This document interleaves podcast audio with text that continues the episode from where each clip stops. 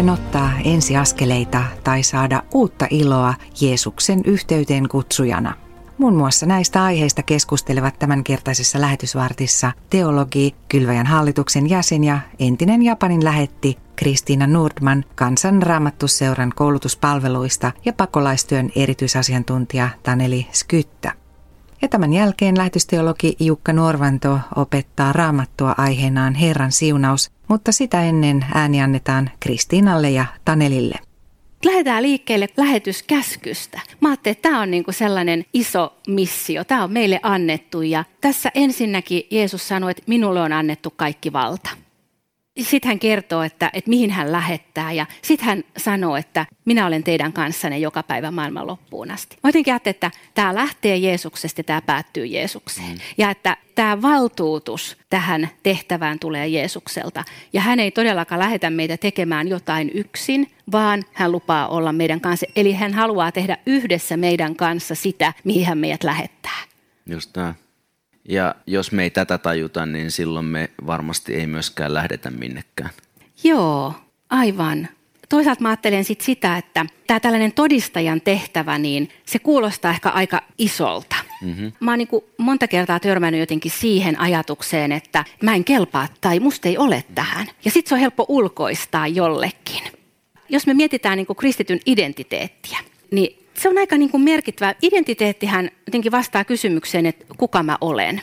Ja jos mietitään kristityn identiteettiä, niin me mietitään, että kuka mä oon kristittynä. Mm-hmm. Ja oikeastaan se, niin kuin, että miten itse ymmärtää oman identiteetin ja miten siitä puhuu, niin se määrittää sitä, että miten me eletään sitä todeksi. Eli Efesolaiskirjeen ekasta luvusta rakkaudessaan hän näki hyväksi jo edeltä määrätä meidät yhteyteensä omiksi lapsikseen – Jeesuksen Kristuksen tähden. Kristityn identiteetti tai sen rakentuminen ja rakentaminen, niin olisi hyvä lähteä siitä, että mitä Jumala on tehnyt. Mm-hmm. Ja mun mielestä Jumalan lapseus on yksi ihana jotenkin kuva siitä, mikä kuvaa niin kuin ainakin mun kristityn identiteetti. Ja mä oon Jumalan lapsi. Ja mitä kaikkea se ikinä sitten tarkoittaa, mutta että jotenkin se lähtee liikkeelle niin kuin olemisen ajatuksesta. Mm-hmm. Mä saan olla jotain ja, ja mä ajattelin, että mä saan olla suhteessa Jeesukseen. Tulee heti tässä kohtaa yksi video mieleen, mikä oli Japanista. Ja siinä perendit jotenkin kuvasi tätä hyvin kauniisti, että meidät todellakin on myös lähetyskentillä kutsuttu olemiseen. Joo. Se ei ole pelkkää työtä, vaan olemista. Ja identiteetti tosiaan määrittää sitä, että mitä me ollaan – Mun yksi työkaveri sanoi, että Jumala ei ole vain taivaallinen työnantaja. Mm-hmm. Ja, ja musta se oli jotenkin hyvin sanottu, koska helposti me voidaan ajatella, että Jumala siellä katsoo, niin kuin, että no, minkälaisia suoritteita sä oot eli tänään tehnyt. Mm-hmm. Ja sitten kuitenkin mua viehättää se, että kun Jeesus kutsuu opetuslapset, vaikka Markuksen evankeliumin kolmannessa luvussa, niin siellä kun hän kutsuu opetuslapsia, ne jotka hän oli valinnut, niin hän kutsui olemaan kanssaan. Ja mä oon niin tarttunut näihin kahteen sanaan, olemaan kanssaan. Ja mä ajattelen, että kun me mietitään, että miten me vahvistetaan sitä kristityn identiteettiä, miten sitä voi vahvistaa, niin toki kaikki sanan lukeminen, mm-hmm. kristittyjen yhteydessä oleminen, Jeesuksesta todistaminen. Mutta mä ajattelen, että se kaikkein tärkein kysymys on ehkä se, että mikä on mun suhde Jeesukseen? Miten mä opin olemaan Jeesuksen kanssa?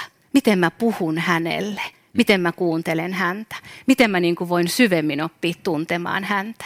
Lapseushan tarkoittaa sitä, että meillä on isä, Mä ajattelen, että meidän vanhempien kristittyjen tai kristityssä maassa kasvaneiden, ehkä jo lapsuudesta asti uskossa olleiden on vaikea ihmetellä, miten suuri asia tämä on. Mm, mm. Itse kun on paljon tekemisissä muslimitaustaisten uusien kristittyjen kanssa, niin se ajatus, että me saadaan kutsua Jumalaa isäksi, mm. on heille päivittäin suuri kiitoksen aihe. Ei olemassa lapseutta, ellei ole isyyttä ja siitä jatkuva ammentaminen, mä ajattelen, että on ihan avain siihen myös, että meistä tulee todistajia. Mm. Jos me jaksetaan ihmetellä sitä, että Jeesuksen tähden, niin kuin tässä on sanottu. Kyllä. Jeesuksen tähden me ollaan lapsia. Eli meillä on yhteys kaikkivaltiaiseen luojaan, me ollaan hänen lapsiaan. Jeesus on mahdollistanut sen, että Jumala ei ole joku kaukainen, niin tämä on hyvä uutinen. Mm. Ja jos, jos se on hyvä uutinen, niin sitten meillä on myös kiinnostusta sitä viedä eteenpäin. Ja niin kuin jokainen isä haluaa kasvattaa lastaan, niin myös Jumala haluaa kasvattaa meitä. Ja, ja Raamattu jotenkin niin kuin täynnä rohkaisua siitä, että miten me voidaan kasvaa siinä ja vahvistua kristityn identiteetissä ja löytää sit sitä omaa paikkaa. Hän antoi seurakunnalle sekä apostolit että profeetat ja evankeliumin julistajat sekä paimenet että opettajat.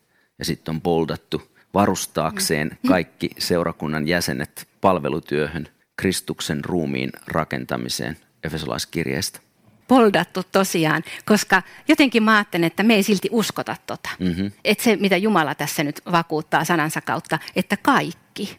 Siinä samassa luvussa sanotaan siitä, että jokainen toimii niin kuin oman lahjansa mukaan. Jokaisella on se oma tehtävä. Ja mä näen sitä jotenkin tänä aikana, että se on vähän kadoksissa. Ihmiset etsivät aika paljon omaa kutsumusta ja paikkaansa, nekin, jotka on pitkään ollut uskossa ja Jeesuksen ystäviä. Silloin, jos mä en jotenkin tota usko tai ymmärrä, että se tarkoittaa myös minua, niin mä jää ulkopuoliseksi. Jostain sellaisesta, missä Jumala on kuitenkin tarkoittanut, että mä saan olla mukana. Kyllä.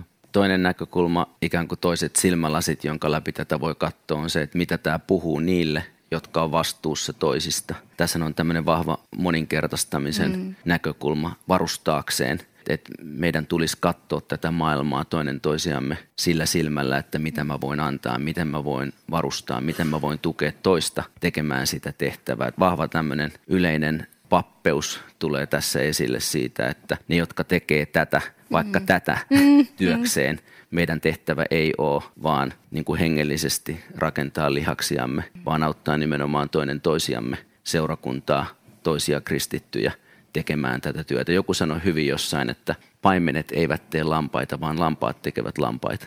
Paimenet ei pysty synnyttämään lampaita, mutta lampaat voi synnyttää lampaita. Aivan. Ja se edellyttää tätä varustamista, että lampaista tulisi uusien lampaiden tekijöitä. Ja se on niin kuin nähdä sussa se, ne lahjat ja kyvyt ja mm-hmm. Ja, ja mä ajattelin, että samalla lailla me voidaan auttaa niin kuin toisiamme näkemään toisessa semmoista, kun helposti on niin, että hei, ei mulla ole mitään, ei mulla ole mitään lahjoja. Se on se ensimmäinen, kun mä kysyn vaikka, että hei, mitä armolahjoja teillä on, niin monella on semmoinen olo, että ei mulla ole mitään. Ei se pidä paikkansa.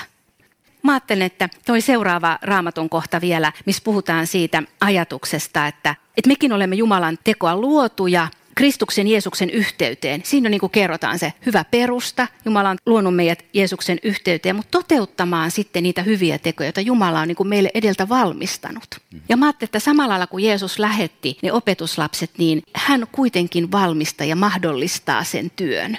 Ja, ja edelleenkin se on niin tietyllä tavalla mä koen, että joskus me ollaan jääty vähän niin kuin lähtötelineisiin, että me varotaan puhumasta hyvistä teoista. Mutta jos tätäkin kohtaa lukee tarkkaan, niin tämä puhuu ennen kaikkea siitä hyvästä teosta, mitä Jumala on tehnyt. Tarkoittaako tämä, että mitä meitä on toteutettu tekemään, se on sanoja vai todellisesti tekoja? kun Jeesus lähetti ne opetuslapset edellään sinne kyliin ja kaupunkeihin, niin mm. Jeesushan lähetti kohtaamaan ihmisiä. Ja Jeesus sanoi, että, että toivottakaa rauhaa ja, ja syökää ja juokaa siellä ihmisten kanssa. Parantakaa kaupungin sairaita ja kertokaa evankeliumia. Ja mä ajattelin, että siinä niin kuin jotenkin se oleminen, elämän jakaminen näkyy. Joo. Paljon on kysymys niin kuin kohtaamisesta ja oikeasti niin kuin suhteessa elämisestä. Ja mä ajattelin, että sitä ei voi niin kuin liikaa alleviivata, koska jos haluaa vaikuttaa toiseen ihmiseen, niin kannattaa luoda suhde mä oon tässä kahden vuoden aikana opetellut johtamista, niin tota, tuli semmoinen jostain kirjasta vastaan, että vaikutuksen voi tehdä kaukaa, mutta vaikuttaa voi vain läheltä. Musta se on kyllä ehdottomasti totta. Että jos me päästetään ihmiset lähelle, niin sehän on osittain myös aika pelottava juttu, mutta toisaalta se on ainoa tapa vaikuttaa meitä ympäröiviin ihmisiin, että me osoitetaan myös se oma haurautemme. Millainen itse on, kun mä kohtaan toisen ihmisen? Että maltanko mä antaa hänelle tilaa? Maltanko mä kuunnella hänen tarinaansa ja miten mä voisin siinä jotenkin ehkä niin kuin tulla tiedostavammaksi, että hei, nämä on aika tärkeitä nämä kohtaamiset. Että tässä on mahdollisuus ehkä johonkin syvempäänkin, kuin vaan siihen pinnalliseen tai että minä, minä, minä. Että mulle tulee mieleen heti jotkut omat jutut. Ja mä niin kuin haastan siihen jotenkin miettimään sitä. Ja niin kuin mielellään luen evankeliumejakin vähän sillä silmällä, että miten Jeesus näissä suhteissa oikein toimii. Mutta yksi asia nyt ihan evankelioimiseenkin liittyen on se, että meillä on taipumus jotenkin pyydellä anteeksi meidän identiteettiä, ja. meidän vakaumusta. Ja me luullaan, että se, että me ollaan tosissaan, on ongelma toiselle. Ja useimmiten kuitenkin se on niin, että se on ihan päinvastoin.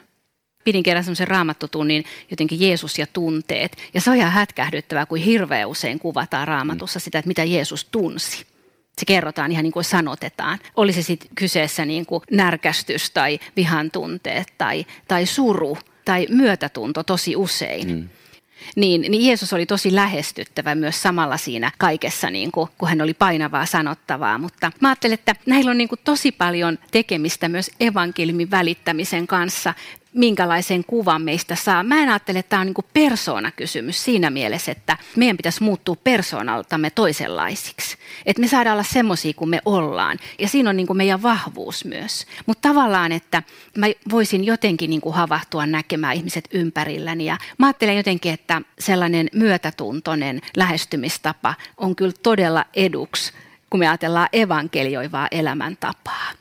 Jeesus jotenkin elämässään noudatti todella sitä ja kaikessa, että hän näki ihmiset. Usein sanotaankin että Jeesus näki väkijoukon. Sitten kerrotaan se, mikä tunne siitä Jeesukselle heräs. Usein sanotaan, että Jeesus sääli ja sitten kerrotaan, että Jeesus paransi. Ja noin oikeastaan ne myötätunnon askeleet, että sä näet ihmisen ja se, mitä, mitä hänelle kuuluu, herättää tietyn tunteen. Ja sitten sulla on se halu toimia toisen parhaaksi tosi koskettavaa, mitä Kristiina sanoi. Mietin sitä raamatun kohtaa, jossa Jeesus näki väkijoukot ja, ja hänen tuli sääli. Mm. Ja ihmiset oli kuin lampaat ilman paimenta. Musta tuntuu, että monta kertaa meille sen haasteen evankelioimattomien kansojen näkeminen tai saavuttamattomien ihmisten näkeminen tai se, että ihmiset on hukassa, niin se lamaannuttaa meidät sen sijaan, että me koettaisiin sääliä, joka laittaa meidät liikkeelle. Näin teologi Kylväjän hallituksen jäsen ja entinen Japanin lähetti Kristiina Nordman kansanraamattusseuran koulutuspalveluista ja pakolaistyön erityisasiantuntija Taneli Skyttä. Keskustelu käytiin lokakuussa Jyväskylän Areopakos tapahtumassa kohti evankelioivaa elämäntapaa iltapäivässä. Nämä tapahtuman tallenteet ovat katsottavissa Kylväjän YouTube-kanavalla. Ja nyt seuraavaksi lähetysteologi Jukka Norvanto opettaa raamattua aiheenaan Herran siunaus. Vuorossaan sarjan kuudes ja samalla viimeinen osa. Edellisessä opetuksessa pohdin, mitä Herran siunauksessa Herran kasvojen kirkastaminen voisi merkitä. Totesin silloin, että siinä on viittaus luomiskertomukseen ja myös Jumalan hyvään tahtoon vapauttaa meidät meitä sitovista voimista – ja siitä tietenkin seuraa iloa ja riemua, joka vaikuttaa kaukaisiinkin kansoihin. Ehkäpä jotain sellaista tarkoitetaan myöskin sanalasujen kirjan luvun 15 ja kesä 13, jossa ovat sanat Iloinen sydän kaunistaa kasvot. Jumalan suurin tahto todellakin on antaa meille iloa ja riemua ja antaa sillä tavoin meidänkin kasvomme kaunistua.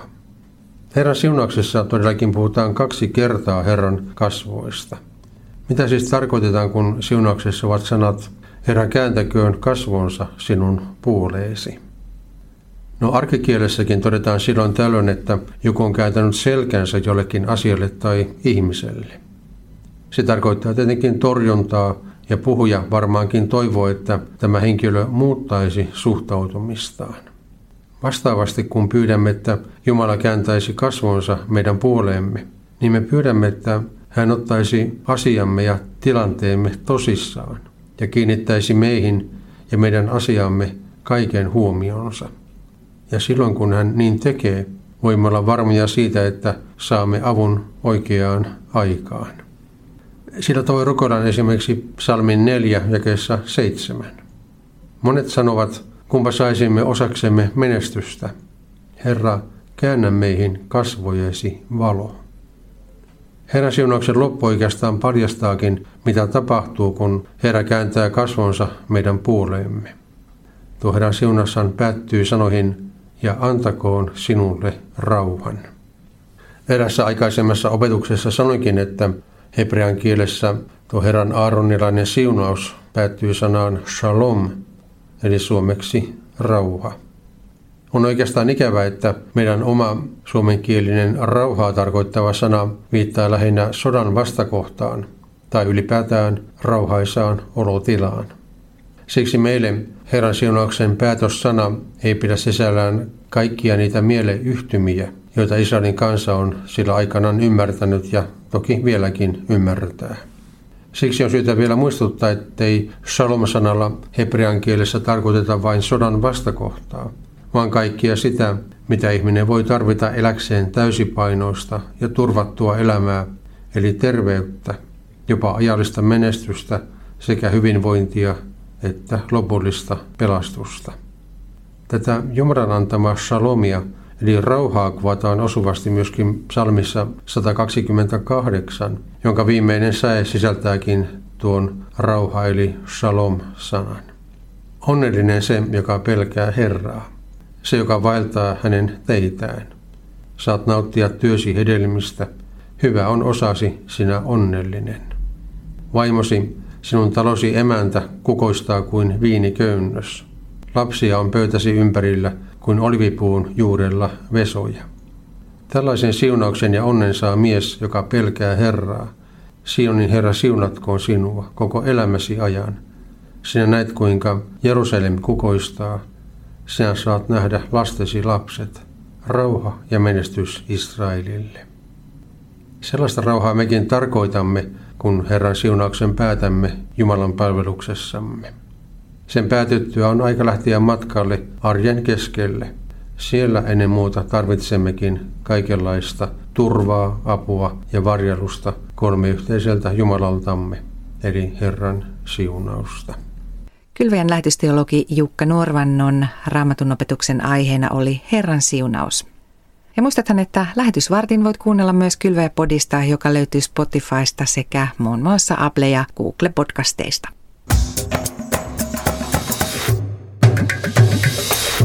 Kylvaja.fi